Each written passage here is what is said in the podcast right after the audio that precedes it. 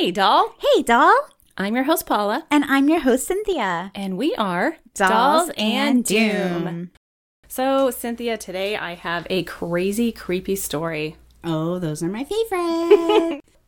This is actually a true story of a young sex killer. This was in an article from Life magazine from 1958. wow, okay. Yeah.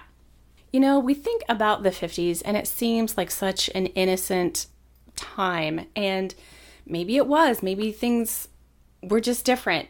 But that doesn't mean bad things didn't happen. This is the story of Ronald Marone.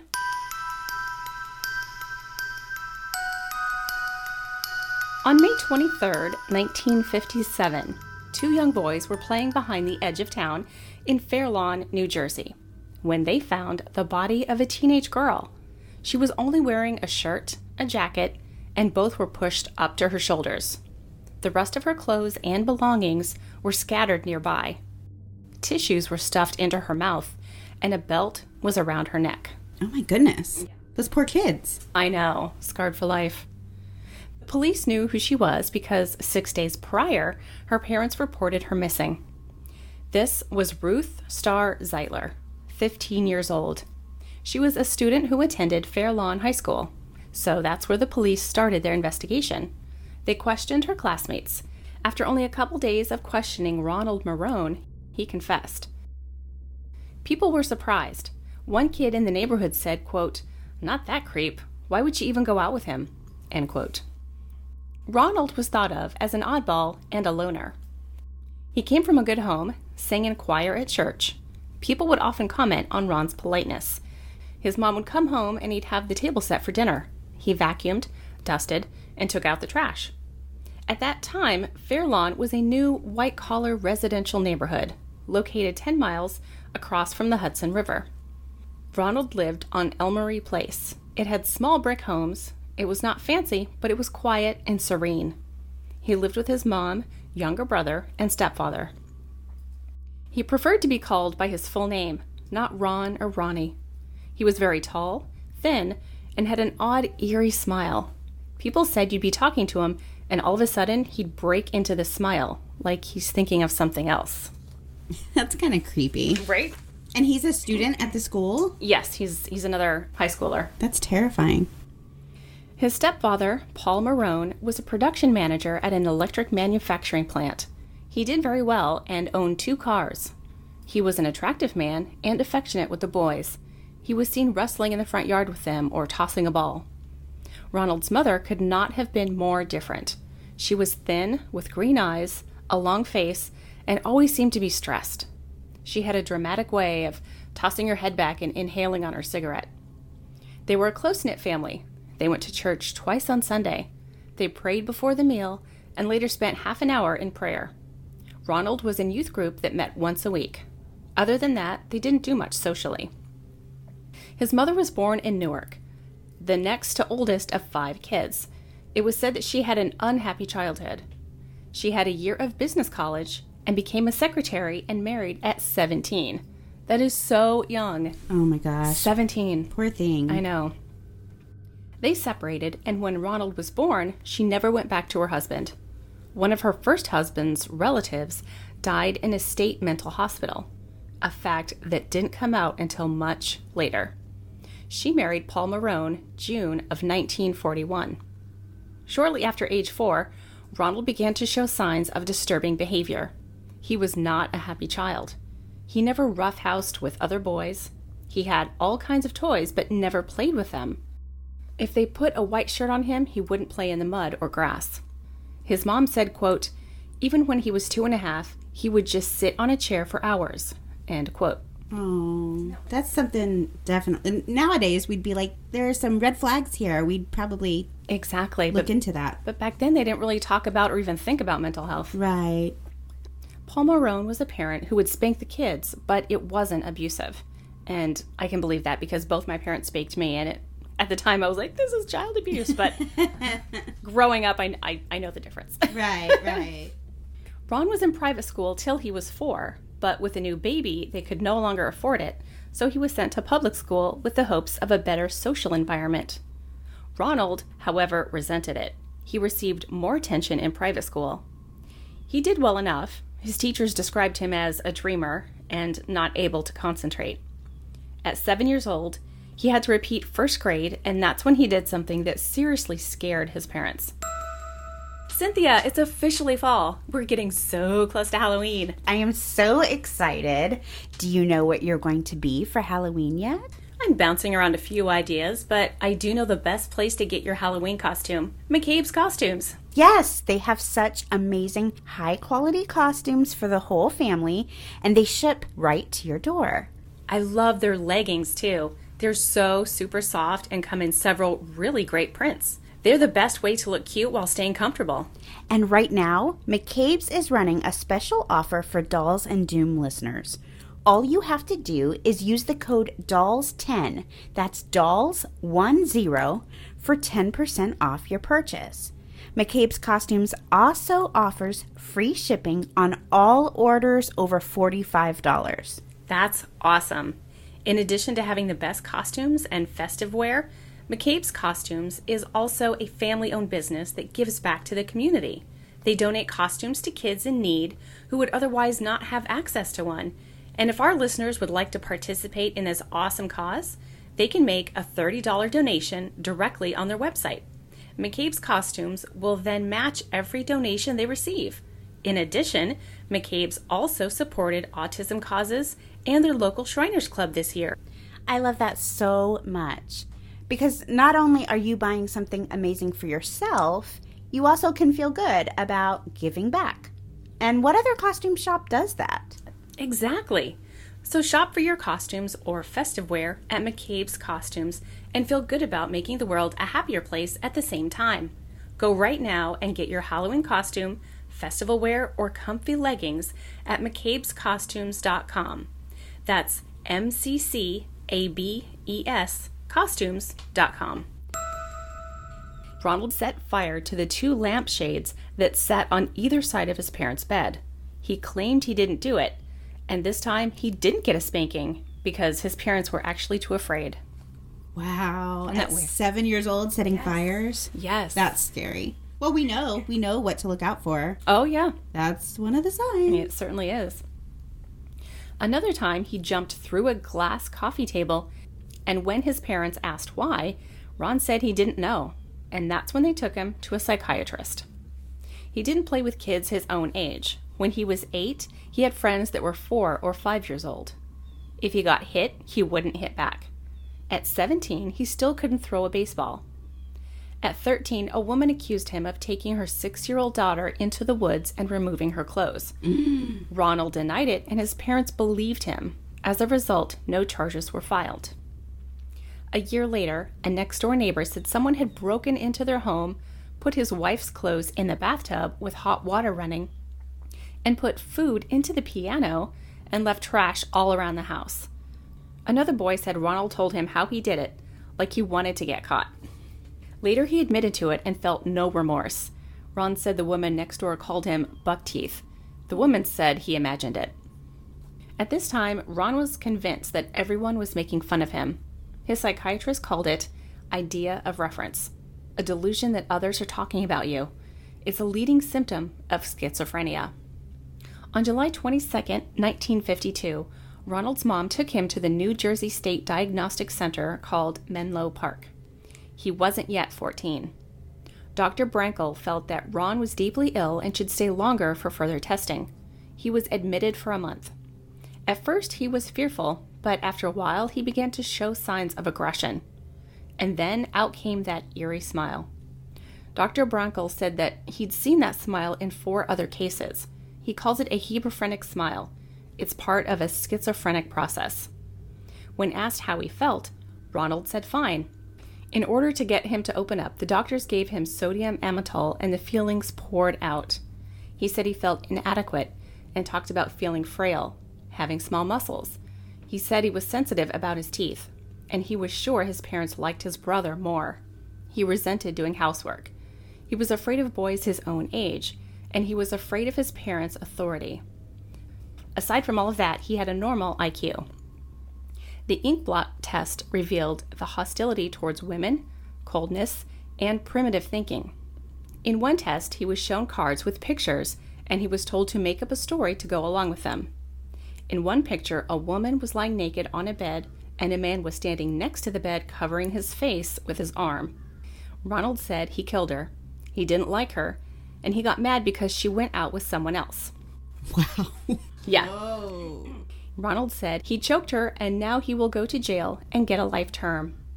It's chilling to think he could have been describing his murder of Starr Zeitler five years later. Wow.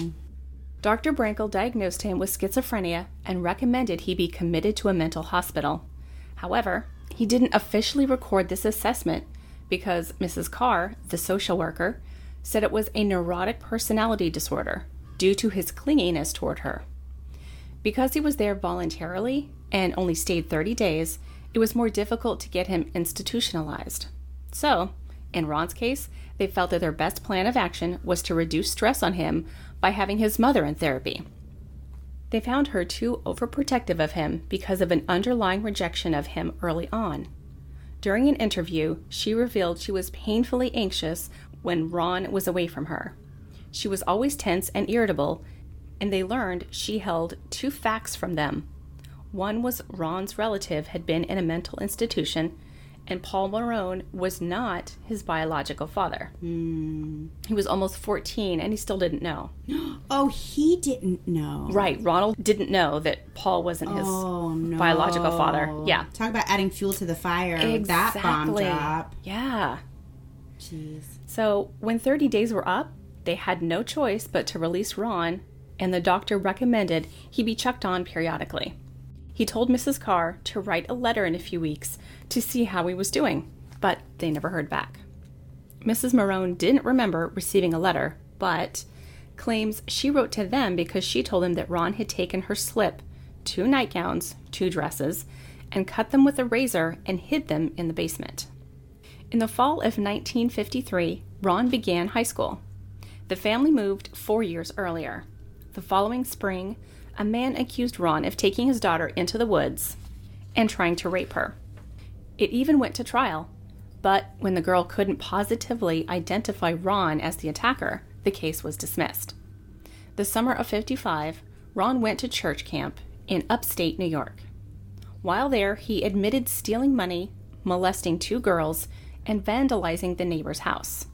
His mother thought that church had saved him, and now he seemed happier and more mature. He met a girl at church and they went out on a few dates, but his mom insists it was all very innocent. Paul got a job near Paterson and they moved to Fairlawn. Ron was attending church five days a week and wasn't doing good in school. It wasn't until he got his driver's license that he actually seemed happy. He finally made friends his own age. He hung out with two other boys, and the three of them would drive around, sometimes with girls, and one of them was Starr.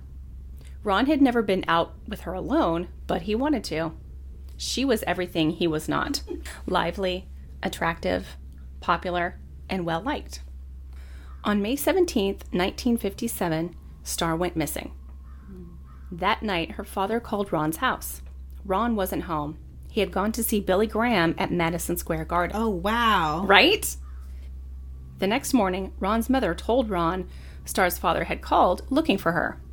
He claimed he had picked her up at school and dropped her off at a shopping center uptown. Starr's father called again, and this time Ron answered and told him what he had told his mother. He insisted he had nothing to do with her disappearance. Paul told Ron, quote, You better pray they find this girl, end quote. The next few days, Ron seemed unworried. Thursday, Starr's body was found. That evening, Ron was taken to the police station. However, he was not yet the main suspect. The station was filled with teens. By the time they were done questioning Ron, they let him leave. It was around 2 a.m. The next night, they wanted him to take a polygraph test.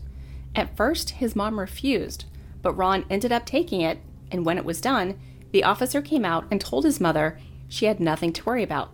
So again, Ron went home. But the next morning, two detectives came to the door and took Ron. In his confession, Ron said he drove to school and saw Starr. She suggested they take a ride. He drove to the shopping center and claims Starr was teasing him, opening her blouse, combing her hair, and hiking up her skirt. He said he didn't like it, but she didn't stop. Later, he told his psychiatrist, quote, When she did it, I had bad thoughts. He kept driving and turned down a dirt road, going into the woods and stopping the car. He said that she kept fooling around with her clothes and he told her to stop. He grabbed her by the arms and started shaking her, telling her to stop, and she began fighting back. He grabbed her neck and they rolled over into the back, and he claimed Starr was professing her love to him, begging him to stop. He grabbed her belt and tied it around her neck and pulled tight until she stopped moving. Then he removed her clothes and dragged her body deeper into the woods. He stuffed tissues into her mouth. During the next few days, he'd say things to incriminate himself, as if he wanted to get caught.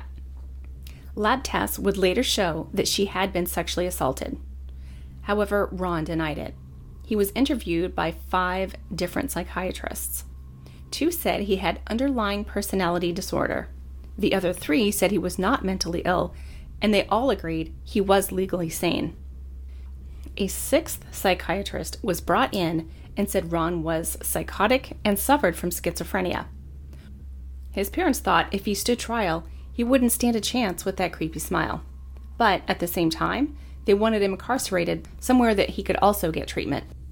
On September 4th, 1957, Ron was sentenced to New Jersey State Prison for life. Paul Marone was disappointed.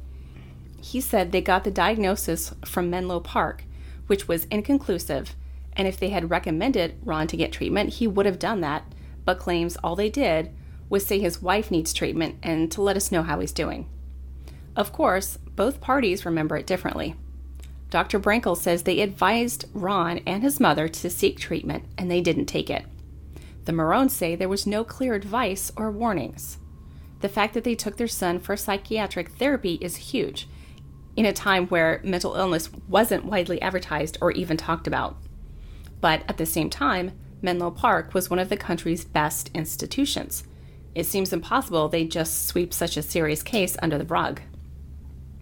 Even more worrisome is the fact that we will never know why he killed her that case is like just full of, in my opinion, things that could have been avoided. Yes. Like he should have gotten more treatment, no matter whose fault it was that he didn't. It sounds like the parents were trying to get him help by taking him in the first place. Right.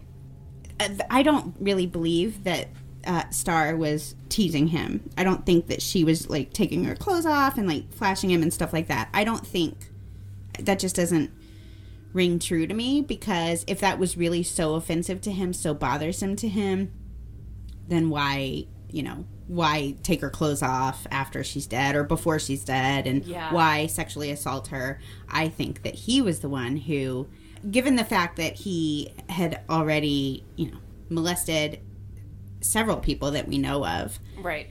I don't know how he got her in her car. Maybe they were friends. Maybe he you know, but I don't think she was coming on to him at all. I don't believe that part of his story. I don't either. And it sounds, I'm just guessing, but it sounds to me like they were talking in school and she said, Hey, I want to go to the shopping center. Can you, can you give me a ride? Right. I, I really feel that that's all it was. Right. And they'd hung out before as right. a group. So... Right. As a group. This was the first time they were ever alone in the car together. Right. That's a sad case. Yeah. So that's the case of Ronald Marone. Well, I was thinking, since we're doing things a little different today, maybe we could do a throwback and play a little game. Okay, I'd love to. We used to have so much fun um, in some of our earlier episodes. One of my favorites is Two Truths, One Lie. Yes.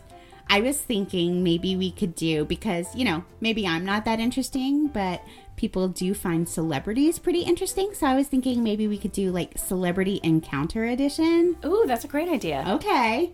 Do you want to go first or me? You go first. Okay. All right. Two truths, one lie. So I'm going to say two true statements and one lie statement. Okay. I once had a conversation with Dame Julie Andrews. I once performed for Larry David. And I once kissed Vince Vaughn on the cheek. Which one is the lie? Mm. Oh my goodness. The weird thing is, I can kind of see you doing all three. That's the point of the game. I know, but mm, I'm going to say you kissed Vince Vaughn on the cheek. Ooh, I wish I kissed, kissed Vince Aw, Vaughn on the cheek. I did not. That one is the lie. Okay. So, did you perform for Larry David? I did perform for Larry David. Oh, okay. which is pretty cool. So, uh, quick short story how it happened.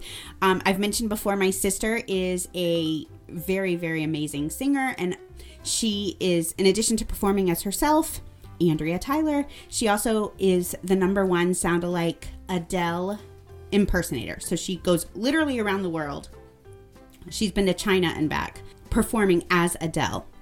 And she had this show. I'm one of her backup vocalists for the Adele band, and it's called Experience Adele. And we were performing at this really, really high end um, community. And right before we went on stage, uh, the person who'd hired us said, Oh, by the way, Larry David has a house here, and he's in the audience.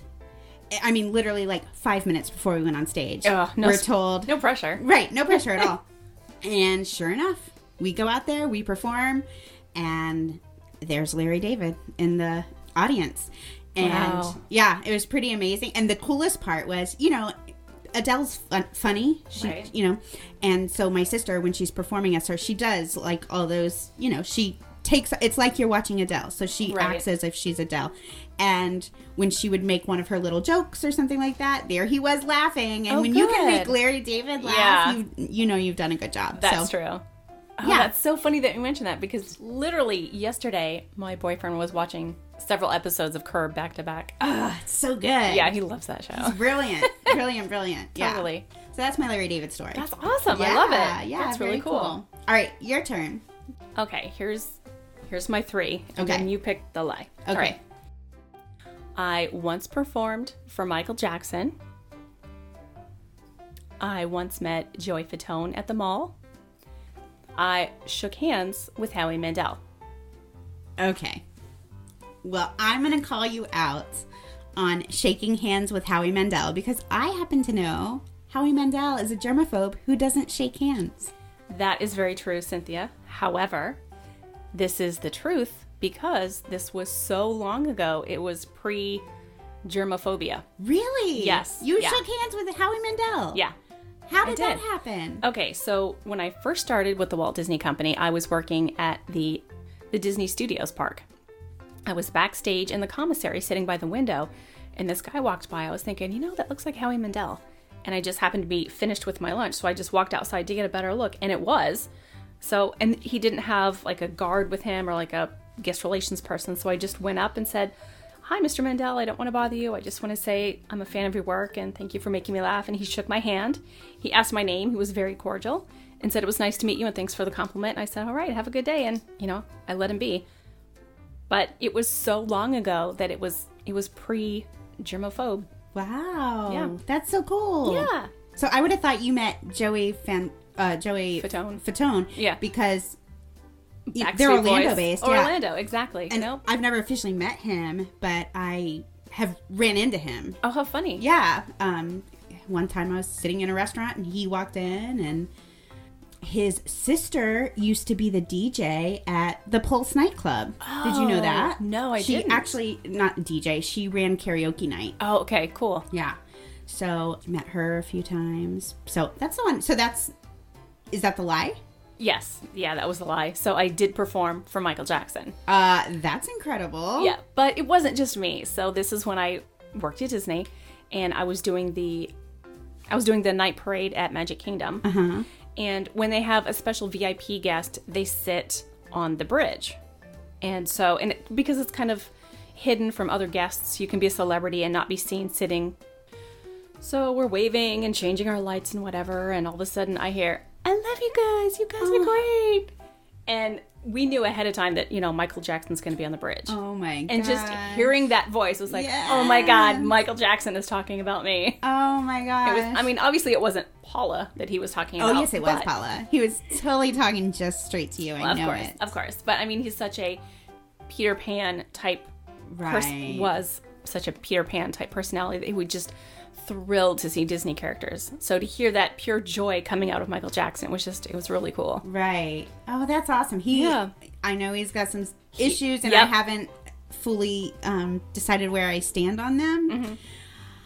Uh, but if you take those things away, he's very charismatic and Yes. very likable, which doesn't mean anything because we know a lot of actually really bad people are. Right. But it's man, it's hard not to like him. And talk about a musical genius. Oh my God, yes. holy cow! Holy cow. Wow, those are cool stories. Thanks. So are yours. Oh, thanks. Okay, write in and tell us about your celebrity um, encounters. And Yes. if you happen to know Vince Vaughn and can set up, you know, A meet and greet. meet and greet so I can kiss him on the cheek. Yeah, I'll kiss him on the other cheek. oh my God. and then we'll post a picture on the website. Uh, yes, please. yes, please. Well, thanks, guys, for listening. Hey, please check out our website for pictures and for links corresponding to each episode at dollsanddoom.com. Follow us on social media and leave us a comment.